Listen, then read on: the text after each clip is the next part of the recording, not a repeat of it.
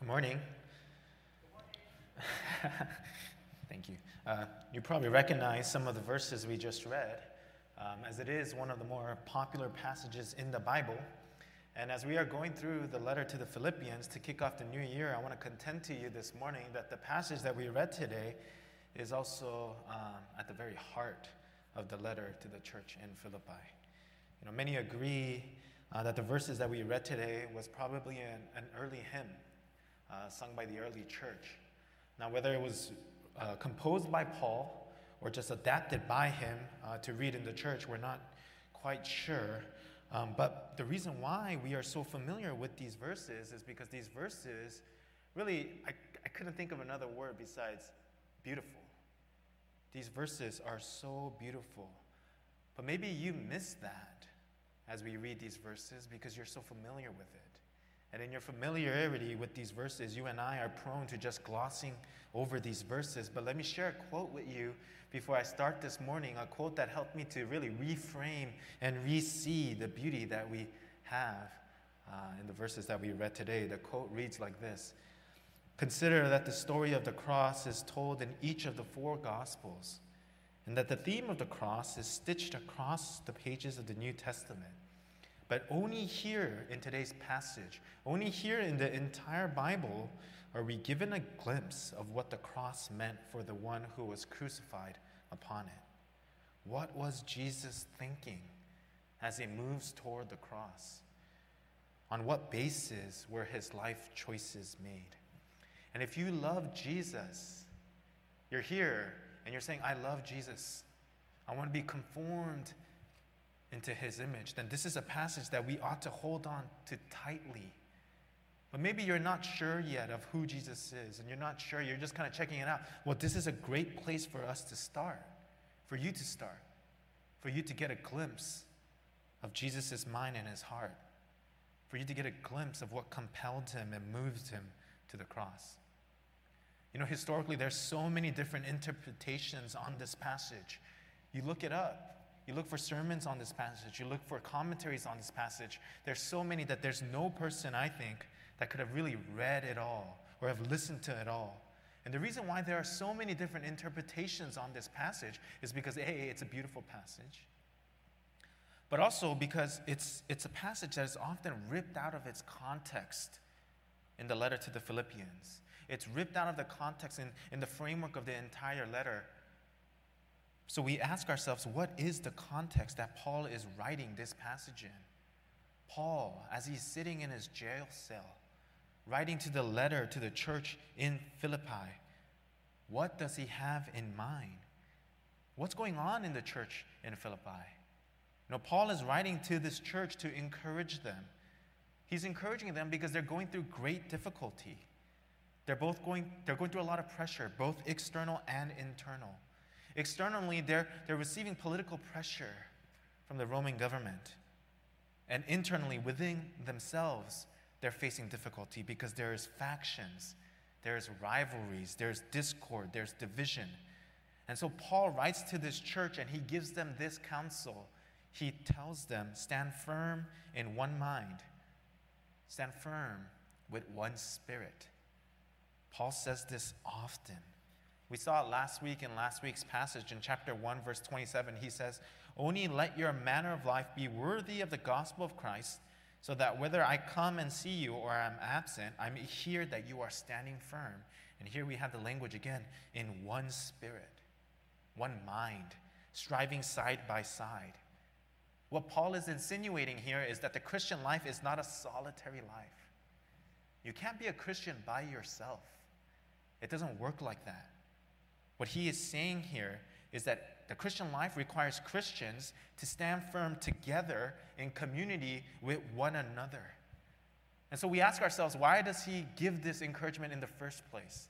Why is this exhortation here in the first place? The implication is, naturally, the Philippian church was not united. They were not of one mind. The implication for us, naturally, is that it is the disposition of the human heart to not stand in one mind.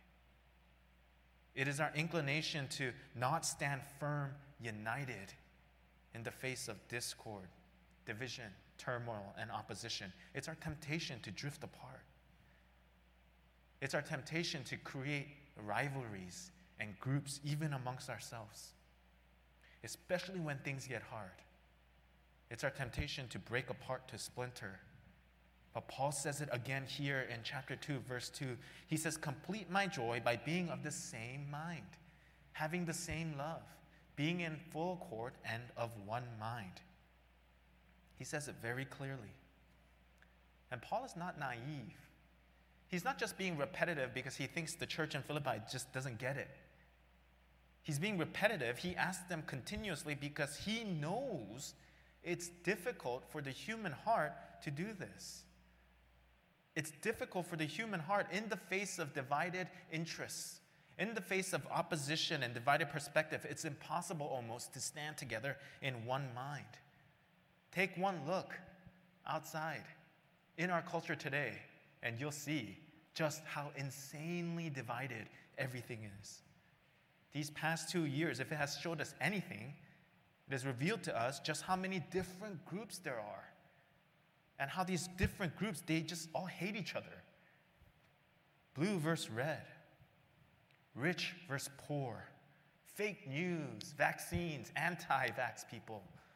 Just everyone hates each other. Everyone is at each other's throats. There's so many divisions, so many opinions at war with each other, and the Philippian church was no exception. And sadly for us, or more aptly for us, I guess, our church also today is no exception to division, to strife, and discord. And yet, in the face of all that, it's not like Paul, what he is saying is useless for us. It's especially important for us. He says, for us to move forward, to represent Christ well, we need to stand firm. But to stand firm, we need to be of one mind. He says, be united. It's very easy for Paul to lose us here because, yeah, well, duh, John. Unity, being together, having the same mind, that sounds pretty nice. But that's not reality. You're speaking like a dreamer.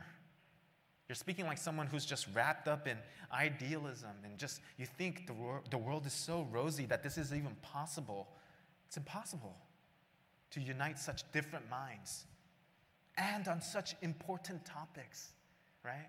That's the reason why division is so sharp in the first place. Division is sharpest where people care the most.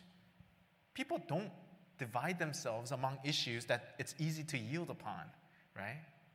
They don't divide themselves on things that are not important. It's when things are most important. And they say, this matters. And maybe even more important than that this matters and I'm right and you're not. And yet in the face of that, Paul says, be of one mind. Have the same mind. So the question for us is, what is the mind that you and I ought to have? What is the mind that Paul is encouraging us to strive after? And he answers it for us in these verses today. But he starts off by explaining to us what it does not look like. He says, have one mind, be of one mind, be of the same spirit, have the same love. And before he goes on to tell us what it is, he says, this is what it does not look like. Take a look at the first half of verse 3 with me. He says, do nothing from selfish ambition or conceit. Do nothing from selfish ambition or conceit. You know, the phrase selfish ambition, it's pretty straightforward, right? You and I, when we hear those words, when we hear that phrase, selfish ambitions, it's not hard for us to imagine what Paul is talking about. And the literal translation here is do nothing from a spirit of rivalry. What Paul is referring to here is a characteristic of a spirit that lives to fight. A spirit that lives to fight. A spirit that is not governed by truth or reason, but by personal preference, by personal ambition, by personal prejudice. It is the type of spirit that takes everything personally and seriously because it's not about truth. There's no reason in the picture anymore. It's all about me. and what I feel is right. It's no longer about the issue at hand, but it's more about the reputation. They're making me look bad. They're stepping on my toes. Every situation, every scenario has to do with me because everything is personal, and I am motivated by to prove that person wrong. Now, maybe as I say this, you're thinking, oh, I know someone like that, where everything is personal. They can't help but to take everything personal. And as I was preparing for this message, I thought that too, to be honest. I'm preparing and I'm thinking in my mind, oh, I know someone like that. I wish they were here to hear that. But throughout this week, I really felt God speaking to me and Him saying, you do know someone like that because you're like that. And if you're sitting here and you're hearing these words and you're thinking, oh, I know someone like that, well, let me encourage you. You do know someone like that because chances are you probably are like that. Then there is what is translated as conceit. Other translations have it translated as vain conceit. I love the King James Version, the OG version. It has it translated as this: do nothing out of vain glory. The Greek word that Paul uses here, if I can get a little bit technical, it's this, and it works. The Greek word that Paul uses here for glory, for vain glory, is kinodoxion. Kinodoxion. I'm going to use that word a lot, so just bear with me. The word is kinodoxion. The word doxa in the Greek, it stands for glory. The word kino is an emptying of, a disappearance of. And together, that phrase, kinodoxion, is referring to a spirit or to a person who is emptied of, who has no glory, and so is starving for glory. So if I can translate it literally this way, Paul says, do nothing out of a hunger for glory. Do nothing out of selfish ambition, and do nothing out of a hunger for glory. What is Paul highlighting here? He's highlighting here something that characterizes all humans. If you and I can be humble enough to admit it, we are all starving for glory. We all want it so, so bad. The word glory in the Bible, do you know what the word holds and means? The word glory is translated to, it means to matter. It means to have importance, to have weight, to have eyes on me. And when Paul uses this phrase, kinodoxion, what he is pointing out is that fundamentally, the deepest fear of all human hearts, your heart and my heart included, the deepest fear of our soul is that we think we do not matter. Our deepest fear is that we are not seen, that we are not validated, that we are not considered important. We see that everywhere in our lives. And currently in my family, my daughter Maya, she's 4 years old. And she's in this stage right now where everything is not fair. I say something to her and she says, well, that's not fair, Daddy. Which essentially means I'm upset because you're not letting me have what I want. And so she'll say, well, Daddy, that's not fair. And she'll cross her arms and run into her room. And she'll stay in there until I go in and try to coax her out. And initially I fell for it. She'll be like, that's not fair. And she'll walk into her room and she'll sit down in her little chair. And I'll go in and I'll try to explain to her, you know what fairness really means, Maya? I'm a pastor, so that's what I do. I talk. And I would talk to her and talk to her and talk to her. I would try to explain what fair really means. But of course, she has no idea. She's just happy I came in. And so what I notice is the tantrums get crazier and crazier and crazier. Until one day, Tina is just sitting on the couch just watching. She thinks it's funny, I'm sure. And she points out, John, that's what she wants, right? She wants you to go in. Just leave her alone. Just ignore her. Pretend that you don't see what she's doing. And I tried it. And you know what happened? That's not fair, Daddy. She'll walk into a room and I just sat down and I'll continue to play with my other daughter. and Maya will wonder why no one is coming. It's funny, it's hilarious. She started sighing out loud. I'm like, what's going on in there? And she just keeps sighing, but I just ignore her. And then she comes out a little closer to the chair that is right next to the door, where I can't really fully see her, but I can kind of see her, and she can kind of see me, and I see her head peeking out, trying to see if I'm coming in. But I ignore her until eventually, guess what? She comes out, and she asks, "Daddy, why aren't you coming in? Why are you ignoring me?" Silly example. But we all know the feeling. Our greatest fear, the biggest insecurity, is that we believe that we have no weight. We believe we have no importance. We want so desperately to be seen. If you guys ever been in an argument with someone that you love, you know this to be true. You know what I'm about to say, that you rather have the person that you're in an argument with, the loved one, you'd rather have them scream at you, confront you, blow up at you, rather than give you the cold shoulder. Cold shoulder's the worst.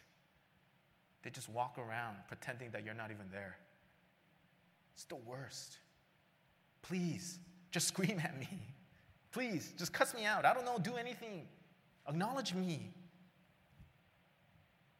What the human heart fears the most is being ignored.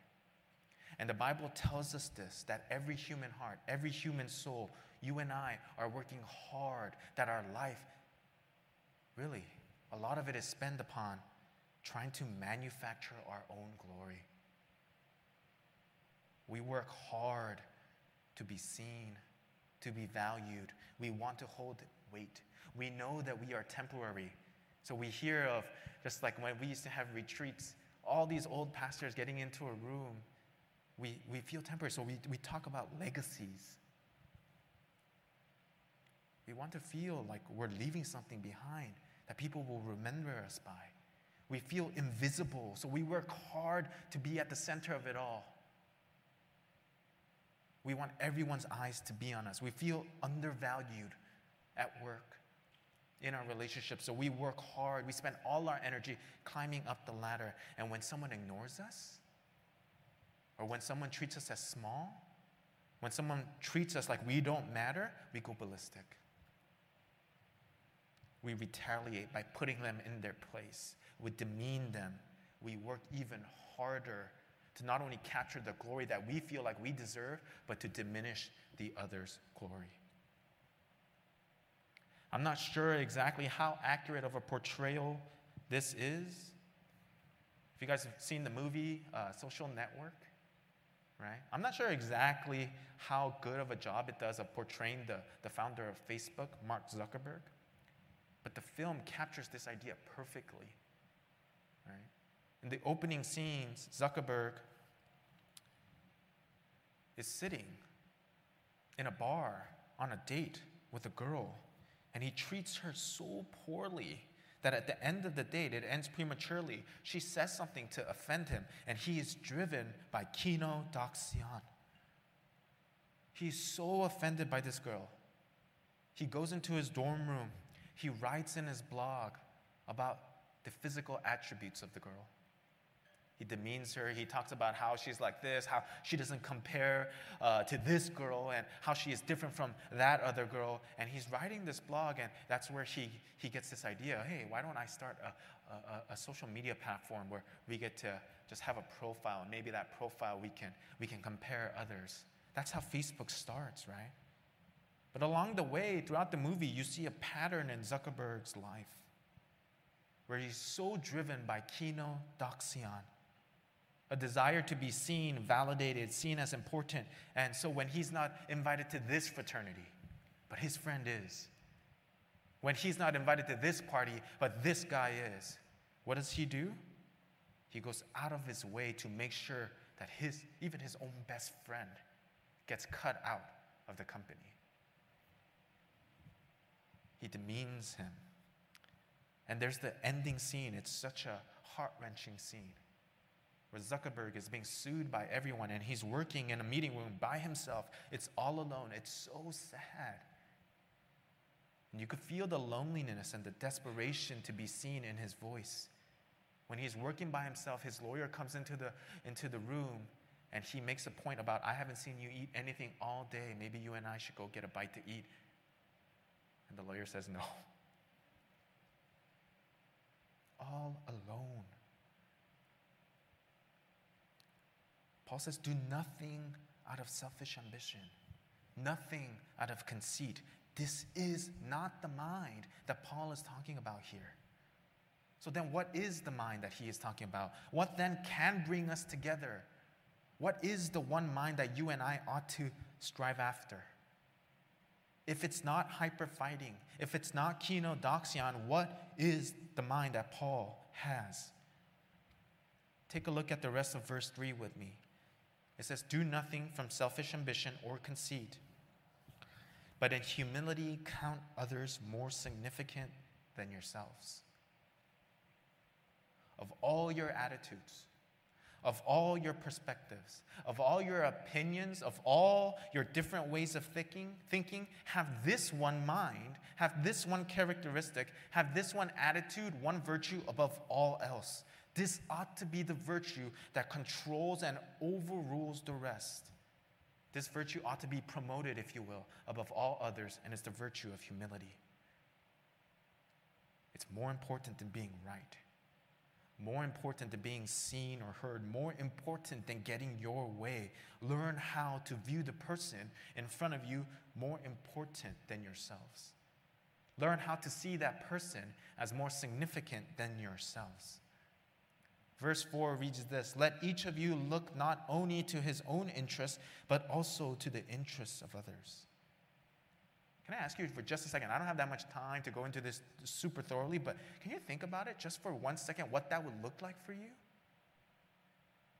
If you just worked hard to, but also to the interests of others, how contrary this is to our culture.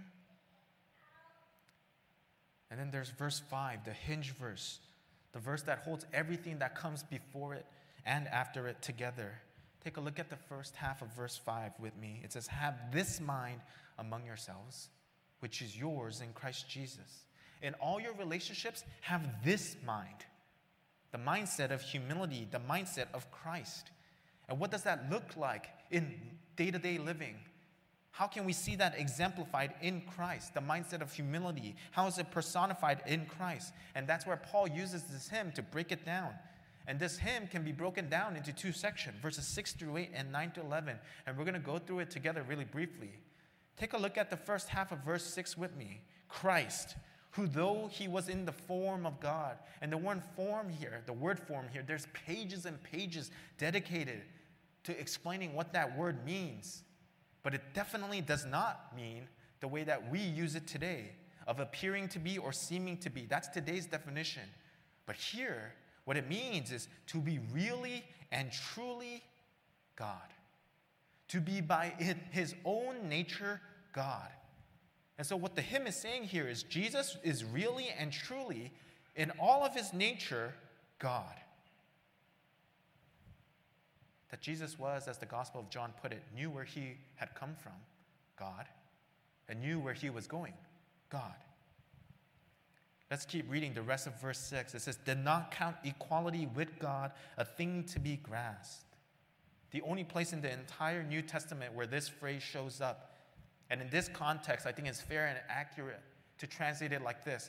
Precisely because he was in the form of God, he did not regard his status as something to be used for his own advantage. He was in the status of God, but he didn't use that status to his own advantage. He set aside his privilege that belonged to him. It was his privilege. He could. He set aside his position, the position that was all due to him. He set it aside for the sake of what? For the sake of serving others above himself. You know what the beautiful thing about this statement is?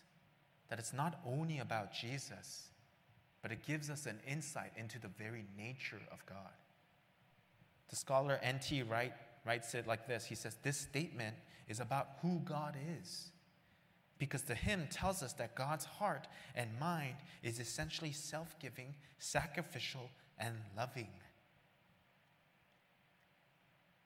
That's why I love some translations that translate it like this: who, because he was in his very nature God, he did not count equality with God something to be used for his own advantage. Not although he was in the same form, it's exactly because he was God, he was sacrificial, because he was loving. Because he was God, he gave of himself. It is at the very heart of God to lower himself. And if you and I proclaim to be sons and daughters of God, then we must look like this. We are to conform ourselves to his image.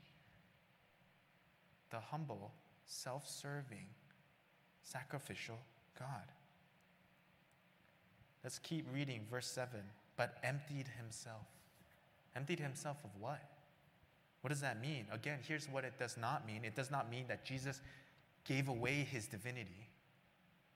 It doesn't mean that Jesus stopped being God. No, because in the text itself, it says that he was in his very form God. So verse 7 can be read almost like an idiom. It's a way of saying that he gave up his rights. He gave up his privilege. He chose to do this. He actively chooses to give it all away. Again, the King James Version translated like this: he made himself of no reputation. He made himself of no reputation. Now, can anything be further from the truth or from the spirit of this age than he gave himself up and made himself of no reputation? We look at our lives, we look at our culture, we look at our friends, our neighbors, the people that we're stuck in this rat race together with. We are so concerned, above all else, our reputation. That our name matters. How others see us, how others talk about us. But notice that the mind of Christ that we are to put on is one where we are no longer concerned about our reputation. This passage goes even further. It's not just passive, it's active. It's not just when someone talks about us, we just say, okay, you know what, forget about it, it's all right. What he thinks about me is no business of mine. It's not just that. It's active. God chose to become a man. He chose to become someone of no reputation. Look at verse 7 again. By taking the form of a servant, being born in the likeness of men. Literally, the word for servant is slave. And as you know, in the ancient world, a slave was someone who had no rights. And Jesus, who is in the form of God, actively chooses to come down the ladder, actively chooses to empty himself of his position, privilege, and rights. He gives it all aside and becomes a servant. Have this one mind among yourselves, Paul says. One mind. Which mind? This mind. The mind of Christ, who did not see his own, but rather chose to make himself of no reputation. Could I ask you to consider and ask this question for yourselves? What would it look like for you to become someone of no reputation? What would it look like for you to release care of your reputation? For you to release the care of advancement in your life? What would it look like for you as a leader, to be a worker of no reputation at your work? What would it look like for you to take full responsibility? Not over the good things that happen, but the failures that happen. When something goes wrong, You're not immediately trying to protect yourself. Well, if this guy did this on time, or if she did this on time, then I wouldn't be in this position. What would it look like for you to just take full responsibility, to take the blame? Or what if something does go right and praise does come your way? What would it look like for you to be of someone of no reputation, where you deflect and defer, where you say something along the lines of, but have you, this was a team thing. I couldn't have done it without this person or that person. All the credit goes to them. Or maybe even harder, where something went right because of something that you did, but you don't get recognized for it. Are you able to swallow that pill? For you to just say, okay, I did that, but it's okay. I don't need recognition for this. What would it look like for you to be a parent, for the parents in this room? To parent your children as someone of no reputation. I thought about it a lot this week. Like, I care so much about Maya. I want her to be a good girl. I want her to be kind and sweet and compassionate. But sometimes I wonder, do I want those things for her because it reflects good on me? Because when she is a good girl, then people will naturally assume that I taught her to be that way. Or do I want her to be that way just for her own sake, so that she too can look like Christ? What would it look like for us to be parents of no reputation, or even a spouse of no reputation? For you to love your spouse and not be recognized for it. How different would our lives look when in humility we consider the others more important than ourselves? Where instead of defending ourselves, we choose to yield, especially when we know that we are right, that we deserve it. It's so contrary to our way of thinking, because you and I are conditioned to kenodoxion. We believe that the way to a full, meaningful, important, seen life is to climb up, to grab our rights, to establish, to assert ourselves, to promote ourselves, to look out for our own well-being, to look out for our comfort. And yet, Paul says here, nope, that's not it. Have the mind of Christ, who by his very nature, God humbled himself, becoming completely obedient, completely surrendered to his Father's will, to even to the point of death, even death on a cross. And there's no word or example that I can fully give to describe the horror and shame that the cross evoked in the ancient world. All right, let's be honest here. You hear all this. And I was like that too. It's like, why would anyone ever choose to do this? If you want me to be a Christian, maybe you should make it a little more easy. Why would anyone ever choose this path? You guys ever read the Bible and you think, okay, then I guess I'm not a Christian. I'm out. If this is what it takes, if this is what characterizes the mindset of those who belong to Christ, like actually belong to Christ, I mean, these verses are beautiful. They're so rosy, though. It's too dreamy. How can someone even attempt to practice something like that? It's too hard. I don't know. But let me end with this thought here and encourage us in this way. Let me direct us back to verse 5. It reads like this: "Have this mind among yourselves." And this is the phrase here that I want to encourage us in. It's this, which is yours in Christ Jesus. That's the promise that Paul gives us here. He gives us all these things that seems almost impossible to achieve. The mind that we ought to have, where we prioritize others, where we lay aside our self-interest, our own dreams, our own glory. This mind of Christ, this is the mind that we ought to have, the humility-driven mind that drove Christ to death on the cross. And Paul's promise here is this, that it's already yours. You have it already. How?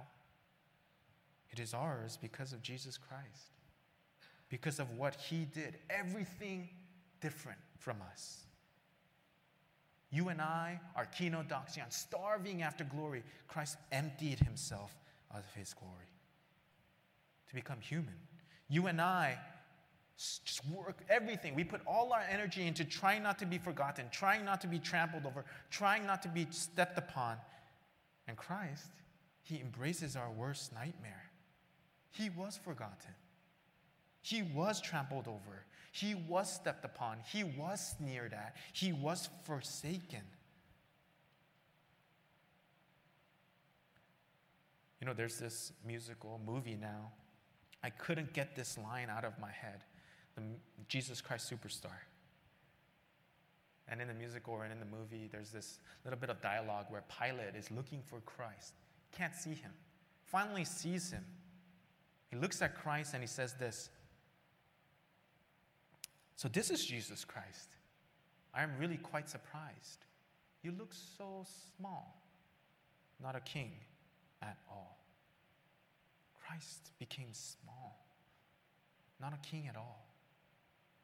Isaiah 53, verse 3 tells us this. He was despised and rejected by man. A man of sorrows, acquainted with grief, and as one from whom men hid their faces, he was despised and we esteemed him not. He was despised, and we esteemed him not. We counted him as nothing. We rejected him, and not just by man, but on the cross as well. The only words that Christ screams out, my God, why have you forsaken me? Why am I invisible to you? Why have you turned your face away from me?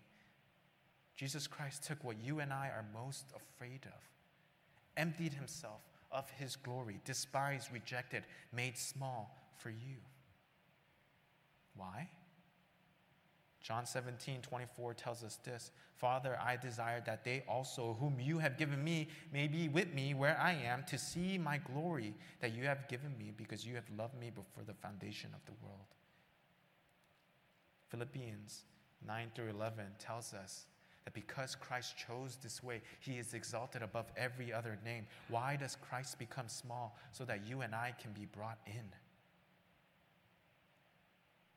So that you and I can be brought into the glory that you and I were created for. The glory that you and I worked so hard to catch.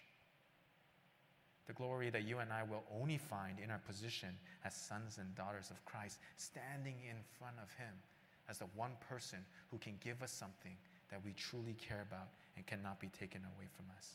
Have this mind in you, the mind that is yours already in Christ Jesus. Hear it as it whispers to you when you are made small. The voice that whispers, who cares about what they think? When I love you. Who cares about what they say? Stop working so hard climbing up. Don't you see the value that I have for you? Don't you see that there is nothing I will let come between you and I? The mind of Christ. The mind of sacrifice. The heart that gives, the heart that counts others greater than ourselves. Have this mind. As conformers of his image, Paul reminds us, this is the mind that you and I ought to have. This is the mind that we stand firm in, that we tie our roots to, and side by side, not just as individuals, but as church family, we strive toward. Let me pray and close our time together. God, we thank you for this time. We thank you for your word. We thank you that you chose to be brought down, that you chose to empty yourself, that you chose to give of all that you are so that we can be brought in, so that we can have the glory that we're so desperately trying to catch here, that you have given it to us. The same glory that belongs to your Son, we have because of the work of your Son. And God, we pray, Lord, that we will be committed to that, that would be something that we will not forget, that we would root our lives upon? God, please be merciful to us. Remind us this week just of the value of the glory that we have, not in anything that we do here, but because of what your Son has done for us on the cross. We love you so much. Help us love you more. We pray all of this in your Son's wonderful name. Amen.